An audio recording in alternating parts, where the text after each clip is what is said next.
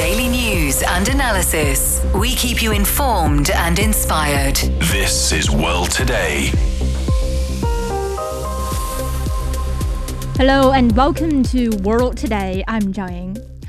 In recent weeks, a glimmer of hope has emerged as Chinese and American officials engage in a flurry of meetings aiming to mend the cracks in their strained relations. Chinese Vice Foreign Minister Ma Zhaoxu met with U.S. Assistant Secretary of State for East Asian and Pacific Affairs Daniel Kritenbrink and White House National Security Council Senior Director for China Sarah Beran, with both sides describing the talks as candid and productive. Additionally, Chinese senior diplomat Wang Yi and U.S. National Security Advisor Jake Sullivan held extensive discussions in Vienna, while Chinese Commerce Minister Wang Wentao spoke with his American counterpart Gina Raimondo in Washington to navigate the complexities of their economic ties. However, not all encounters were successful. Chinese Defense Minister Li Shangfu declined a meeting with U.S. Defense Secretary Lloyd Austin at the Shangri-La Dialogue in Singapore, as Washington refused to lift its sanctions on the general. Furthermore, tensions escalated when a U.S. destroyer sailed through the Taiwan Straits, marking the second dangerous encounter between the Chinese and U.S. militaries within a matter of days. Key questions arise. Will there be a thaw in China US relations as predicted by US President Joe Biden at the G7 summit, or is the risk of military mishaps increasing? What are the main obstacles hindering effective communication and trust building between the two countries? Moreover, with prominent business leaders such as Elon Musk and Tim Cook receiving high profile treatment in China, can trade relations continue to serve as the bedrock of bilateral ties? Introducing our panel, Professor Qu Bo from China Foreign Affairs University, Einar Tangen, Senior Fellow at Taihe Institute, and Harvey Dzodin, former Vice President of ABC TV Network and Senior Fellow of the Center for China and Globalization. Gentlemen, thank you for joining us today. And Professor Qu, I'd like to start with you. How would you interpret the series of meetings between Chinese and American officials in recent weeks? And are these meetings indicating a potential reduction in tensions between the two countries? Uh, yeah, first of all, I think uh, this uh, meetings, uh, a series of meetings, definitely is con- constructive. Um, and we know uh, in the, um, especially uh, even after last November, when the President Xi Jinping met with the uh, President Joe Biden. Uh, but the United States still uh, like allow uh, the uh, Taiwan leader Tsai Ing-wen visited uh, the United States, and also there are other events really deteriorated the bilateral relations and cite the obstacles. So for China, from our side, the dialogue is now just the dialogue per se and we should reach uh, some consensus and uh, and uh, and should be uh, uh, the uh, action-oriented approach. So I think recently the United States is changing its policy and is going like to welcome the dialogue with Chinese counterparts. So I think the current series of meetings definitely that is a good sign uh, that also indicate a potential uh, reduction in tensions between the uh, two countries. And uh, and there is a new site that the U.S. Uh, uh, Secretary of the State is is planning to visit China, and I think these meetings, the, the, the, the, the the meetings will definitely will make the maybe um, make the two countries uh, re- to reduce the tension between two countries. Okay, Einar, would you agree? And how would you describe the current state of China US relations, taking into account uh, those mixed signals in recent weeks and months? Well, I, I think everybody shares this idea that uh, hopefully it's bottomed out, and the only way, um, only direction to go is upwards. Um, I do. I have a kind of cynical um, idea about this. I know that the when the U.S um, wants to have uh, a parley, wants to have a meeting, they tend to try to hijack the agenda by inserting kind of drama. Uh, we've seen that a number of times, uh, adding new sanctions or sailing ships to the Taiwan Straits just prior to a meeting. So, given uh, what was happening in the Taiwan Straits and uh, a number of uh, issues um, that the Biden administration has been pushing, uh, I do think that in combination with these mid-level meetings, that there is some seriousness to this, um, and I think a lot of it's being pushed by American business interest. The U.S. is looking at a really, really bad situation. Uh, 1.1% uh, growth, uh, GDP growth this year. That's down from 1.7 at the beginning of the year. And uh, if there are more rate hikes, uh, that number could be significantly reduced um, with the U.S. going into a serious recession. So at this point, I think uh, the business interests have gone to Washington, and they've also come to China, and they've made it very clear. Look, you know, it's um, everyone has to eat, and um, we have to pull ourselves out of this. So. Uh, antagonizing China is dangerous because it takes away a major market for the U.S. already. Um, tens of billions of dollars have been lost from everyone from Micron to um, uh, all the chip makers because they're not allowed to sell to China anymore, and that's a significant part of their revenue. And that'll have rebound effects in terms of their competitiveness uh, going forward. So uh, right now, uh, let's hope for the best. Okay, so so Harvey, would you agree that economic factors factors are what's behind Washington's current pursuit of engagement with Beijing?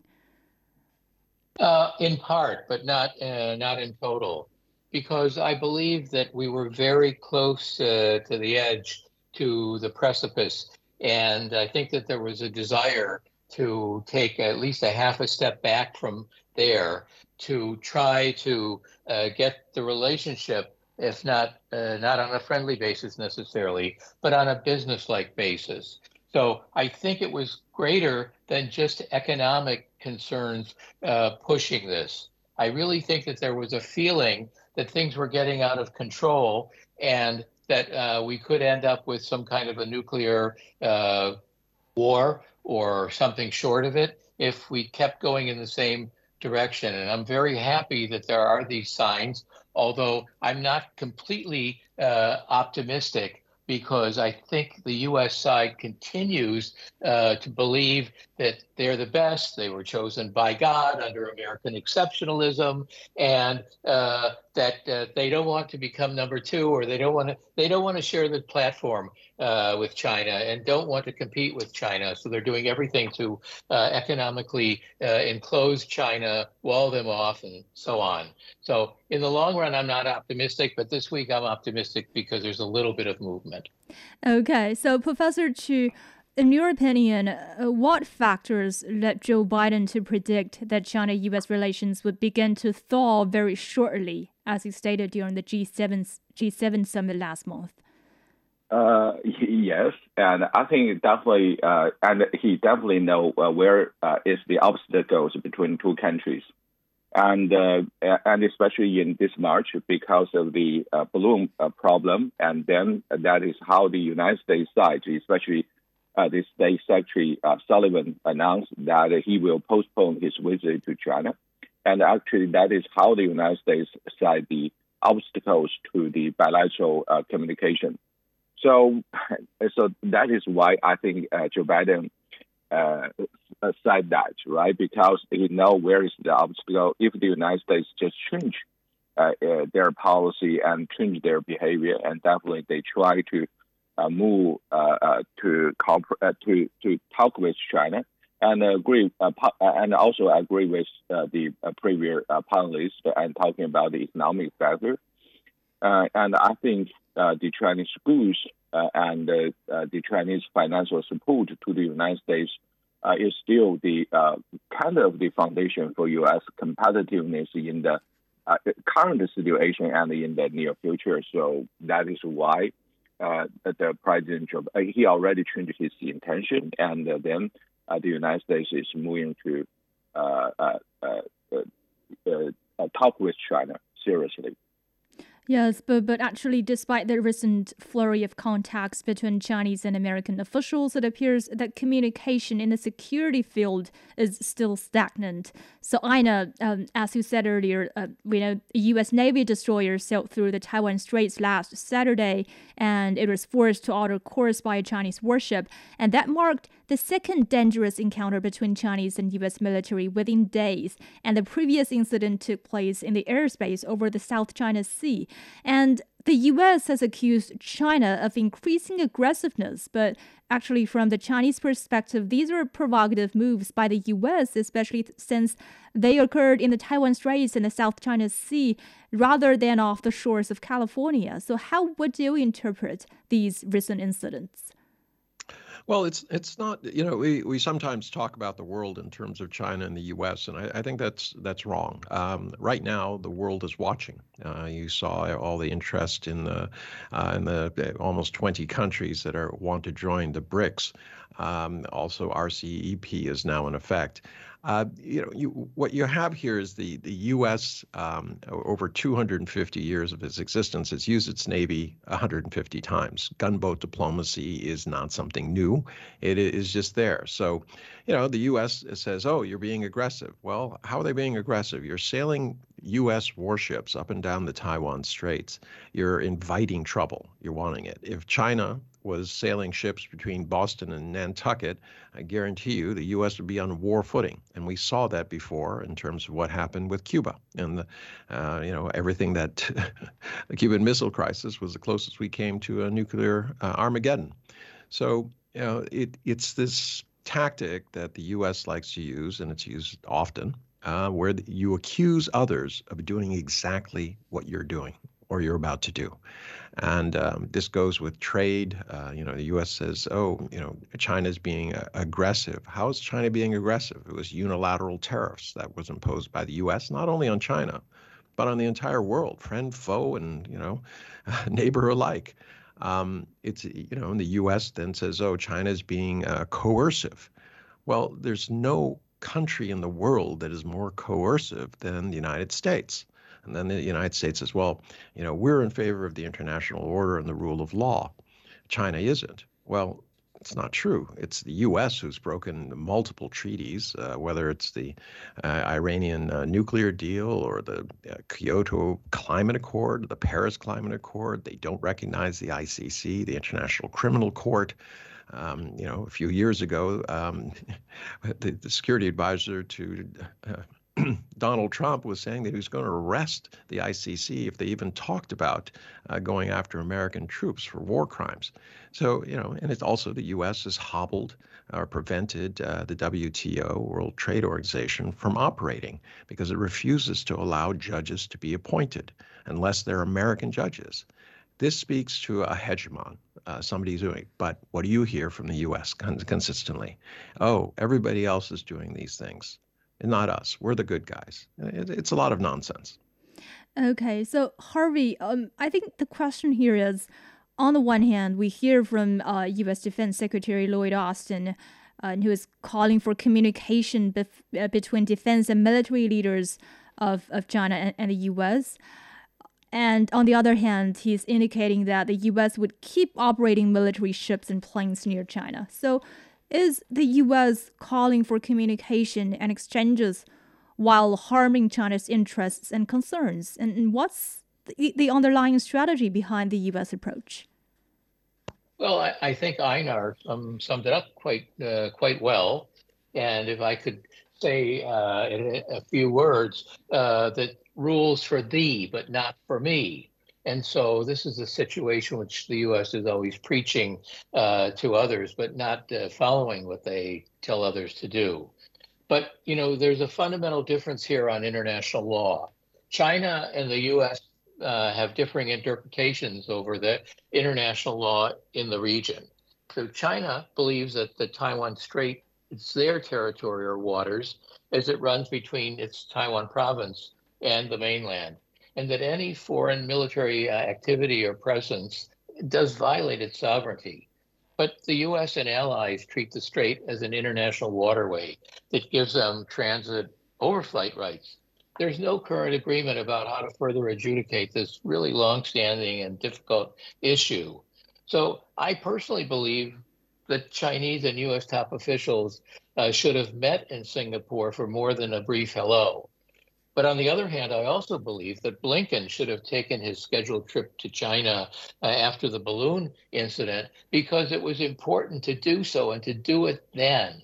So, as Austin claims that his calls to China's uh, top military brass also went unanswered at the time of extreme tension, then um, I think uh, there sh- should have been a substantive meeting in, in Singapore, but sadly there wasn't because we need to talk about these issues when they're occurring so we can avoid, as uh, Einar said, uh, nuclear Armageddon. And we're not there yet. We used to be there, but we're not there now. We're far from it.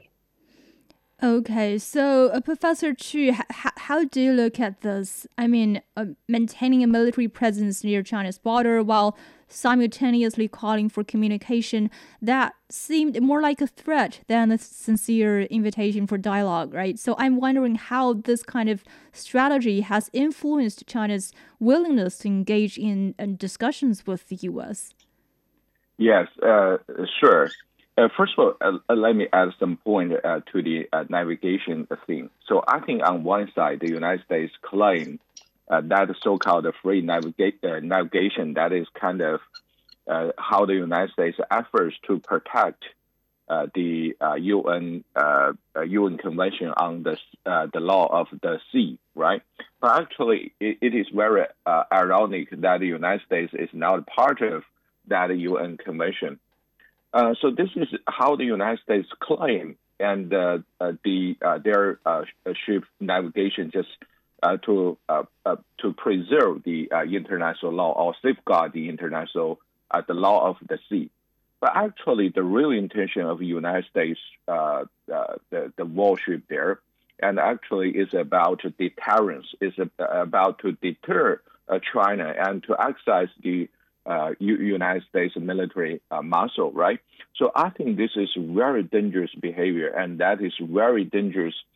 Um, make make the crisis uh, that is the most uh, possible uh, spotlight of crisis occur between China and the uh, and the United States, and also become kind of a directly military conflicts between China and the United States.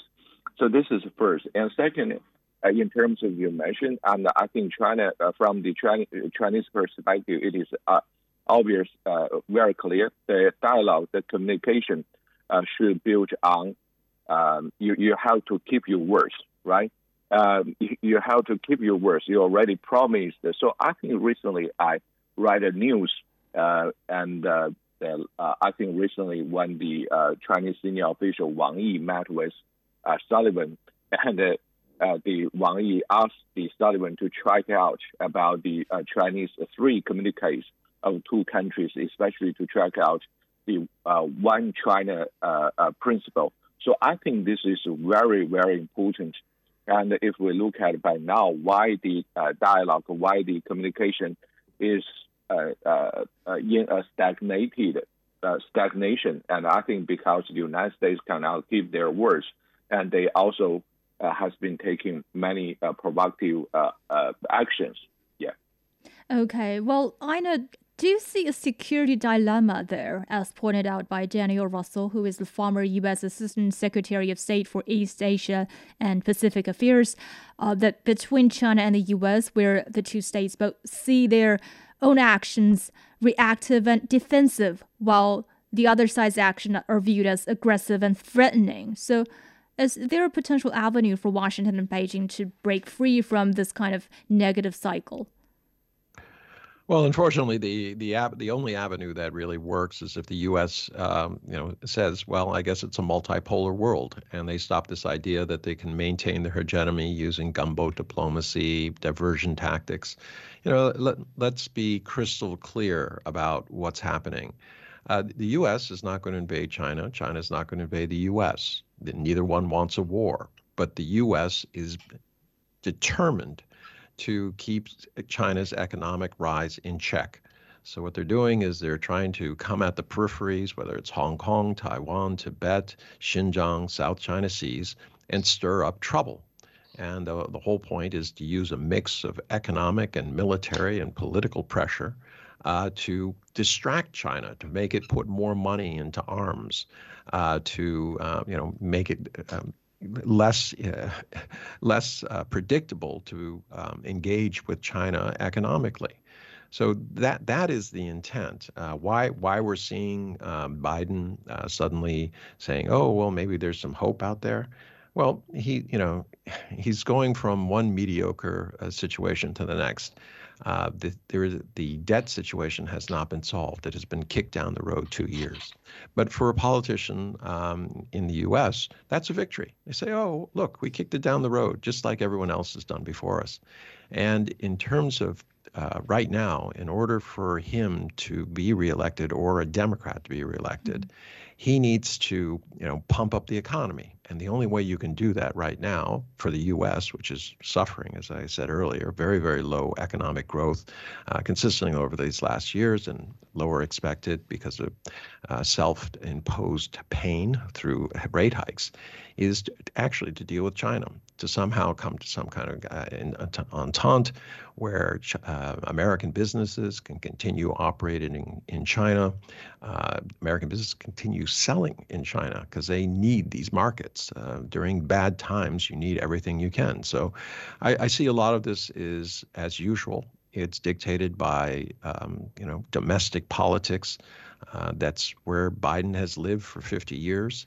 Uh, he just one election to the next, and unfortunately, that doesn't speak well to these larger issues that need to be solved. So when you say, you know, how where is the avenue? Uh, I don't see one in Washington right now, but I do see one uh, in the American uh, public. If the voters become disenchanted with people who are making promises and not delivering, if they see the economy going in the wrong direction, and they see this threat of war, they may well vote uh, to have new blood. And by that, I'm I'm hoping that they will reject both uh, Biden and uh, Trump in favor of the next group of leaders who hopefully can come to a much more rational decision about where America is in the world. Okay, so Harvey, uh, what do you think are the main obstacles preventing effective communications between the two countries' militaries? Well, I th- I think we've sunk to such a, a low level now, and I, I think actually that uh, Danny Russel uh, is right, and Einar's right too. That uh, we're in a situation where it's a lose lose trap, and neither side wants to back down. It makes that side look weak. And so we can't have any positive forward motion. It's not going to happen anytime soon, and it probably would never happen. But I think the best answer is to try to resume, to some degree, the institutionalized dialogues, such as the economic and security dialogues we had for much of this century until Trump killed them. Um, and we also had very robust military to military consultations. So a decade ago, uh, when General Stilwell, Dave Stilwell, was the defense attaché in Beijing, and he invited me to his residence, I was shocked to see how many PLA people were there. It was a really good sign then that informal contacts were being forged and that uh, they could be activated on a person to person basis. I don't see that uh, or even military to military meetings happening anytime soon. So maybe at a bare minimum, what we have to do now is to have some very limited bilateral protocols that can be established to avoid these near misses and open up the hotlines again. Because one thing uh, General Stilwell uh, taught me was that he was never worried about a- an actual conflict uh, uh caused, but he was worried by a conflict that arose from an accident and we've had these near misses in the last couple weeks, both uh, uh, on the sea and uh, in the air. And we could have these again if things don't settle down. And it just takes one of them, and we're off to the races, and we're down the road to a nuclear war. So I think we're playing with fire, I hope we can start to put the fire out mm-hmm. quickly by talking to each other more, at least on a limited basis, and doing some confidence building and then opening the agenda more and more as time goes on. You know, if I may just interject, Harvey, wouldn't that start with taking Li off the blacklist? I mean, mm-hmm. Biden rejected that. Mm-hmm. And that that was, you know, he, he sent a very clear message. He was not going to take the defense secretary of China off a blacklist. That means that he couldn't even go to the United States. I mean, yes. there's got to be a start somewhere, and it was very yeah, I, to remove that. Yeah, um, I mean, I agree, but I, I also think, on the other hand, uh, that there should have been a, a meeting uh, between Li and uh, the defense Sec- U.S. Defense uh, Secretary because Yes, things are um, so bad. I- and, I'm- and we need Maybe to, we have to answer that question after this short break. Please stay with us. Okay.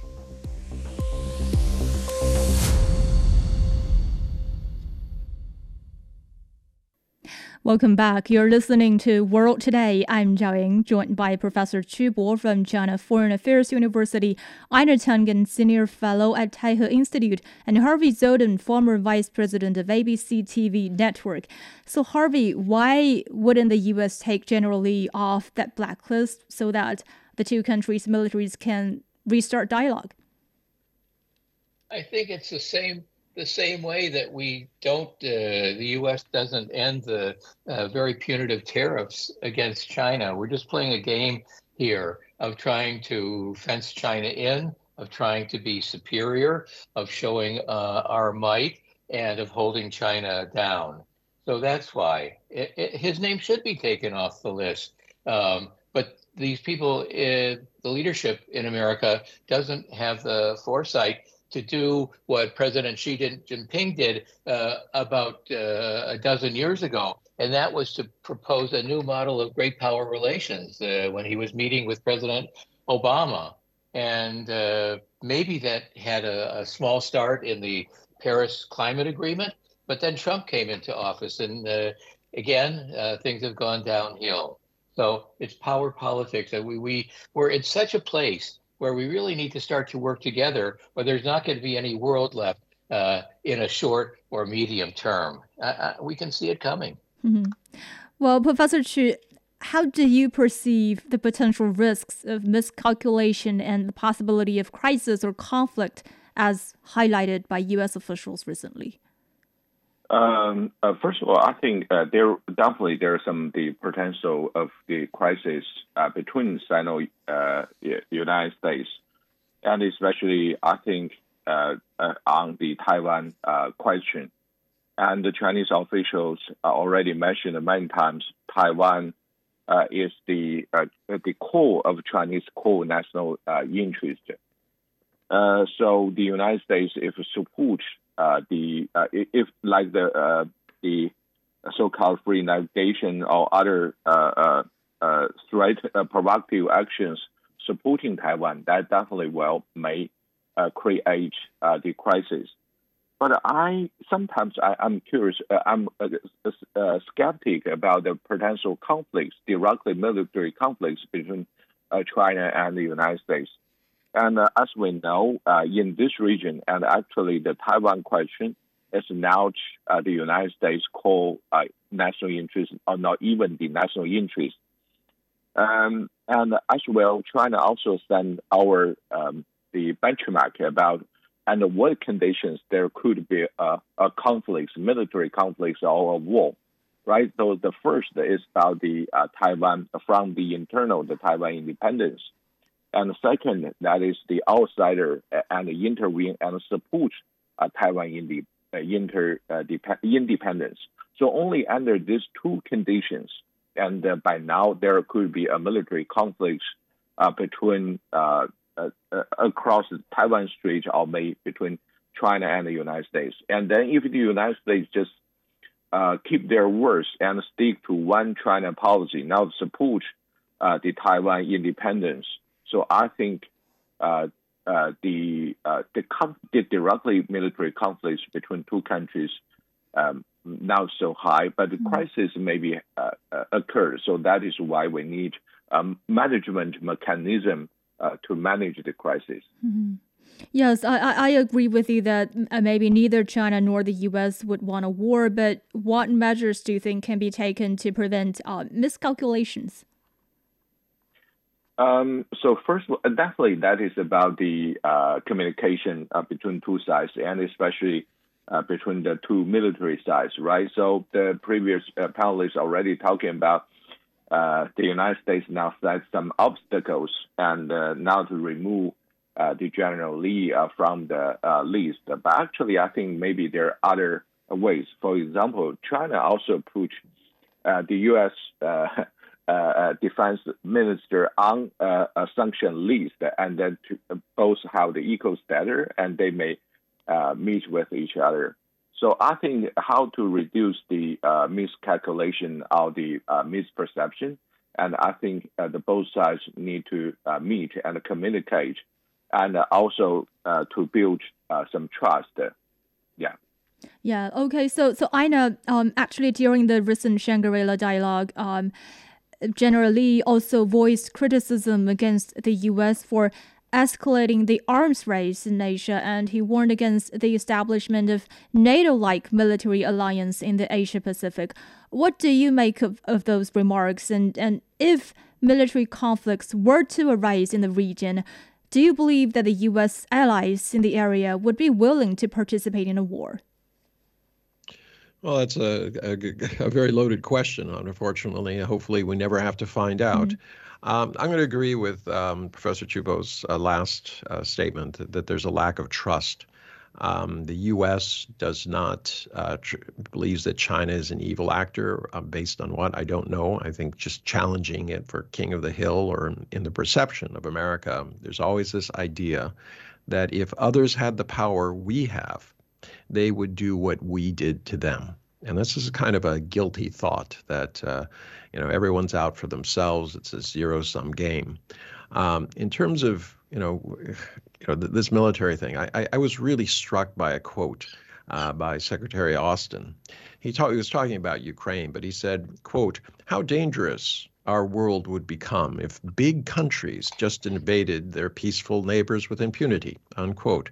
And I just couldn't help think about uh, the U.S. Uh, actions over the years, uh, Afghanistan, Iraq, uh, Syria, uh, you know, the list goes on and on.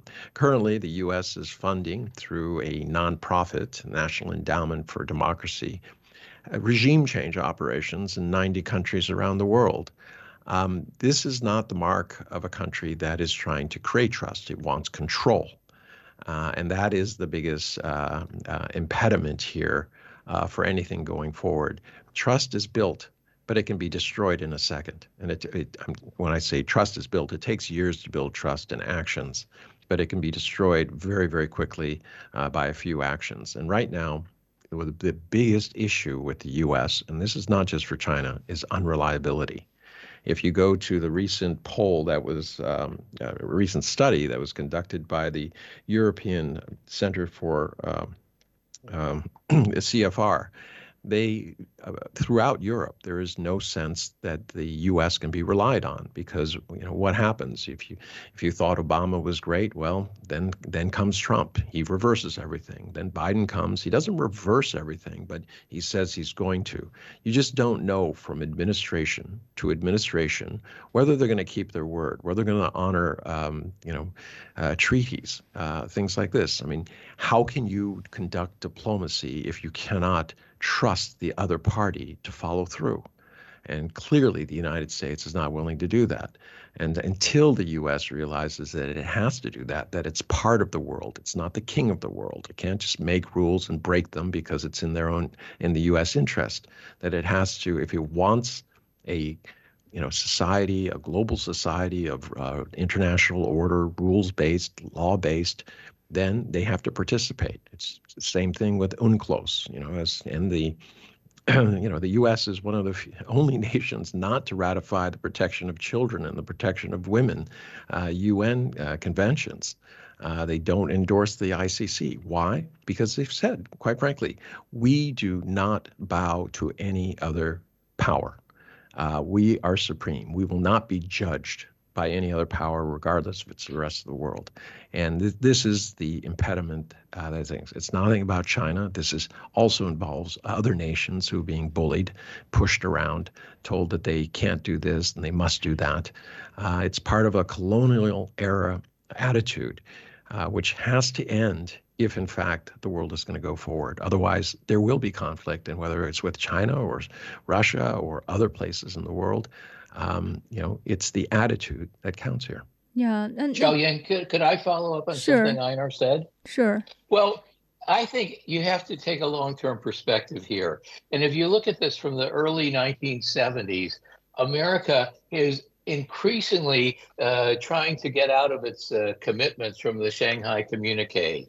And you can see it uh, with all the activities recently. You can even see it in small things. Maybe it's not so small. When U.S. it used to refer to China as China, uh, now refers to it, to it as People's Republic of China. So that kind of builds a distinction between uh, Taiwan on the one hand and, and China on the other. So uh, I think that that shows uh, where this has always been moving for, for the last 50 years.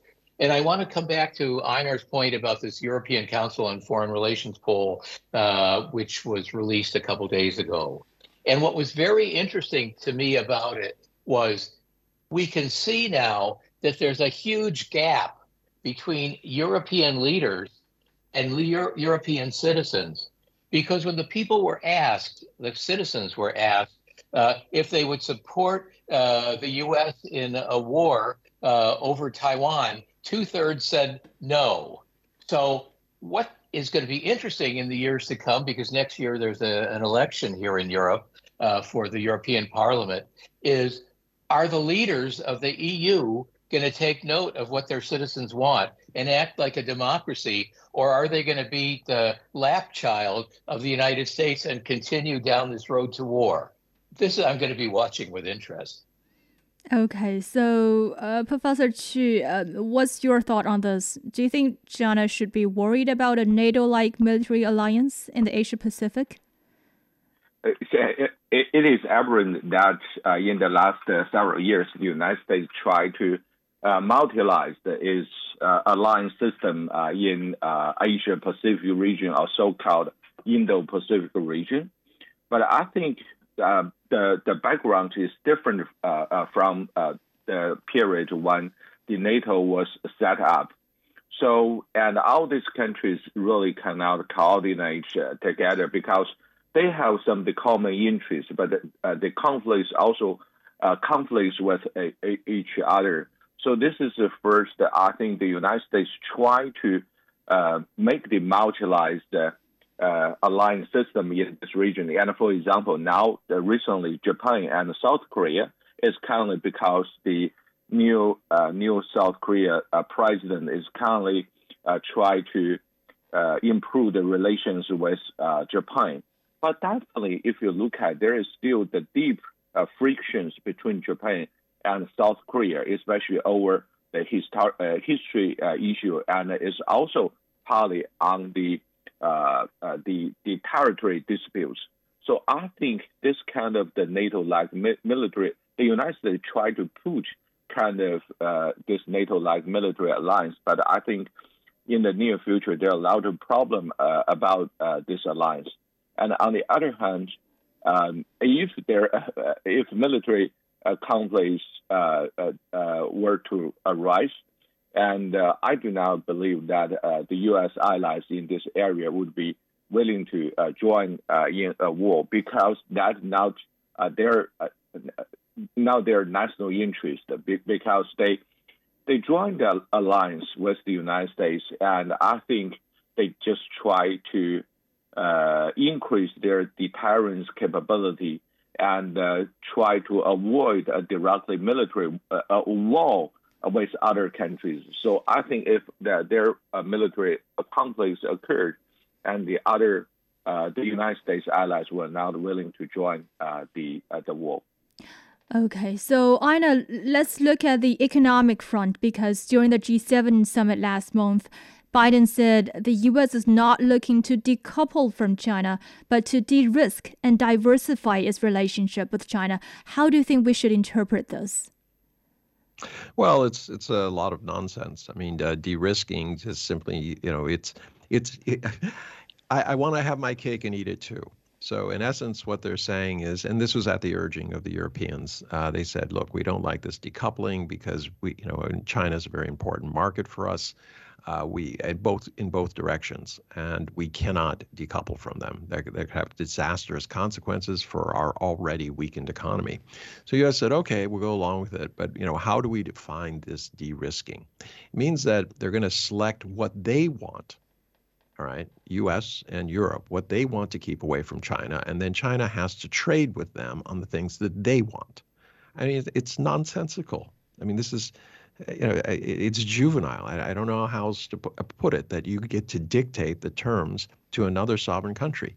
That used to work when these were colonial powers and they could, you know, move their gunboats around and just tell people you either agree to what we're doing or, we're, or we'll kill you or we'll take over your country. Um, those days have gone. Europe is not this powerhouse that it was. Neither is the United States. It's still strong. It's these are very wealthy countries, but look at their economic growth rates. They're anemic. Everywhere else in the ra- uh, world is doing well, especially in ASEAN and China. So let's look at the the basis of the economics. All right, everybody, uh, the U.S. and Europe says they're afraid about trade.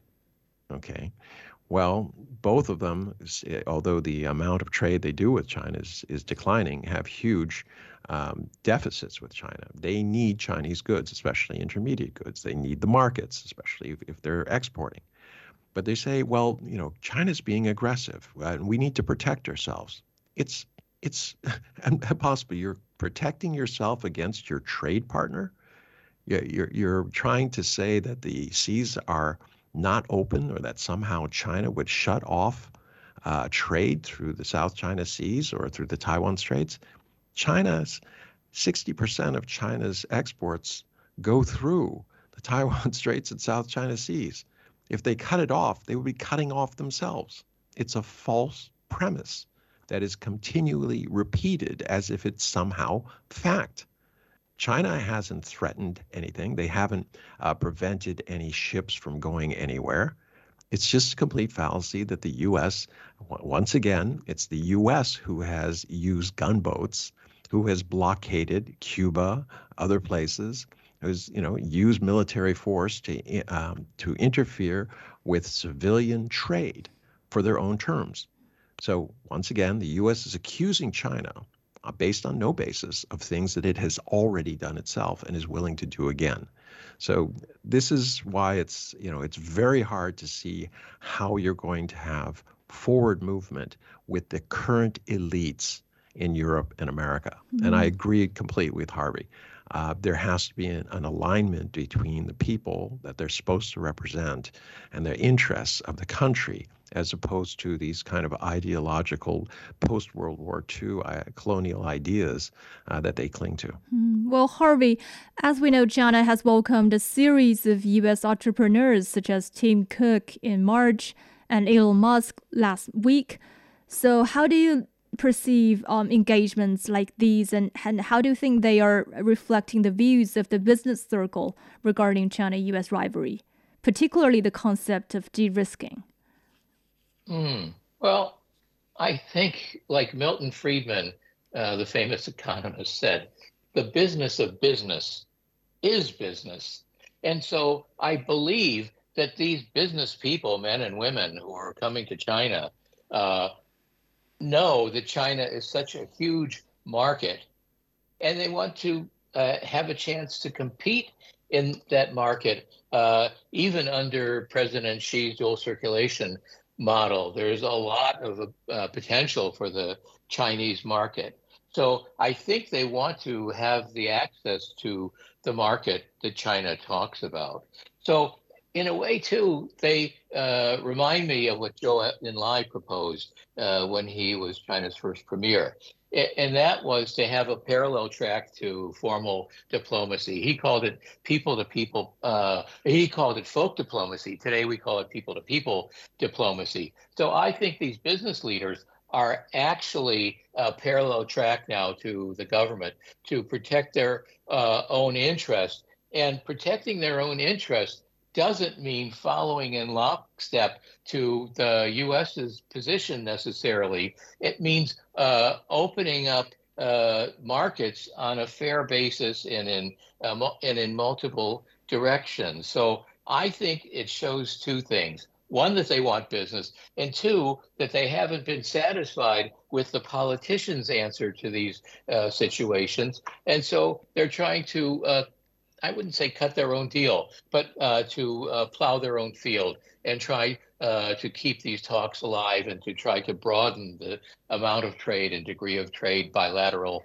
uh, multilateral, uh, multi-directional. Mm-hmm. Okay, but but Harvey, how feasible is it for for these businesses, uh, business leaders, to really navigate the geopolitical realities and resist the pressure to diversify their operations? I think they have a lot of power. Mm-hmm. Uh, uh, in Washington, they have a saying uh, that money talks and BS walks. Okay, so these guys have a lot of money and women. They have a lot of money. They have a lot of power, a lot of economic power, and I think that they make a difference. And I think, um, at worst case, there's some interactivity between business and uh, and uh, the government. So um, I told you what uh, before what Milton Friedman said, but another business leader in America during the Eisenhower administration uh, said, and he was the CEO of General Motors. He said two things. The widely quoted thing he said is, uh, "What's good for uh, GM is good for America," and the other thing he said is, "What's good for America is good for GM." So uh, there is this kind of relationship between the two. So I think the business leaders uh, can play a big, big part here, and they have the uh, they have the uh, access to the leaders, as Elon Musk clearly demonstrated, the leaders uh, in China, the top leaders in China, but they also have uh, their ties to the leaders in America. So I, I think they're a very potent force to try to solve some of these problems, and I hope they're successful. Okay, so uh, Professor Qu, do, do you agree with Harvey that these uh, business leaders are, are that powerful? And, and how do you think, uh, like Elon Musk's interaction with Chinese officials, how does that say about the evolving role of business leaders as potential diplomatic bridges? Yes, definitely. Uh, the business person are pretty important. And I think during Trump administration, uh, many uh, Western observers told Chinese told us that so look, uh, and uh, in the past, uh, when the uh, Sino-U.S. relations was in trouble, and the business uh, business persons will come out and they will voice uh, for to improve the bilateral relations. But during Trump administration, the business person disappeared, and then they will argue that Uh, in the uh, last, uh, especially in the last decade, and uh, the uh, U.S. business person uh, currently affected by the by the political situation. But currently, so by now, this time, Elon Musk and other United States business business person came to China. I think definitely that is important. And I think recently there is a want uh, the Chinese uh, new uh, the new Chinese ambassador to the United States, Xie Feng, and he said uh, one of his job in the United States is to find out all the uh, persons who are uh, supporting uh, to improve the bilateral relations and to build uh, the uh, the the the the foundation, the friendly foundation of the bilateral relations. So I think definitely the business person could play a key roles uh, in uh, improve the bilateral relations. But on the other hand, uh, and I think recently um, American senior officials also cite the relations with China is about geopolitical, and and even when the business person their voice to stabilize and improve the bilateral relations, and the United States will have its own strategic logic to implement their uh, foreign policy. So I think that is a balance. On some occasions, they could play a significant role. On some occasions, and uh, the uh, the officials, the po- uh, political circle will uh, play the role. Mm-hmm. Well, Einar, as we know, over the past several decades, economic ties have been considered the bedrock of China-U.S. relations with the belief that mutual benefits of trade contribute to stability and prevent conflicts, as Thomas Friedman famously noted that no two countries with McDonald's restaurants would go to war. Uh, but considering the current geopolitical climate, do you think we can still rely on economic ties to sustain the foundation of China US relations? Uh, no, I, I, I don't. I, I wish I wish it was uh, the case, but I mean, uh, when Harvey was saying that what's good for GM is good for America, what's good for America is good for GM, I was thinking of the East India uh, East India Company, which uh, f- for years was a marauding uh, colonial group that basically pirates who went around uh, taking everything they could get their hands on, had private armies, etc. You could have said back then that what's good for the East India Company is good for England and vice versa. Um, going forward, I think China's strong suit is not to be concentrating on the U.S. and Europe. Uh, these are markets that are con- continue to be less important, especially as they lose their wealth. They're not competitive. I mean, uh, just recently they were talking about the price of chips. A chip, uh, computer chip processed in uh, created in the U.S. is going to cost 30% more than a computer chip not produced in China, but a computer chip produced in Taiwan. So that gives you an idea that uh, you know the market is not going to respond well to this idea that somehow you should buy something that's 30% more uh, expensive simply because it's made in America. Uh, some companies might, but they'll go out of business because their competitors won't. So right going forward, uh, I think China has to look at countries that want to trade with them, and uh, you know the global South, Central Asia. Um, these are countries that you know feel that you know the old order is not serving them. Uh, they need to, uh, you know, be independent, to be sovereign nations, and to establish trade routes. And it's not a question of coming on to the Chinese side. It's simply um, adhering to a world that is multipolar. Mm-hmm. And if you, you know, in order to do that, there has to be uh, some sort of mutual respect, a kind of Westphalian system where countries say, look, trade and development and the welfare of our people is more important than us arguing about the differences in our uh, political, legal, and ideological systems. Um, and if they can do that, then the world will do very well. And this is, in essence, what China has been proposing with its uh, three pillars of security, trade, and respect. Um, those are the key elements going forward. And I think China should continue that, that it shouldn't play this game of reacting to the United States every time the U.S. pushes China's buttons. Instead, they should concentrate on economic development, not only internally, uh, but with those uh, countries that are willing to do it. And mm-hmm. ASEAN is a clear example of that.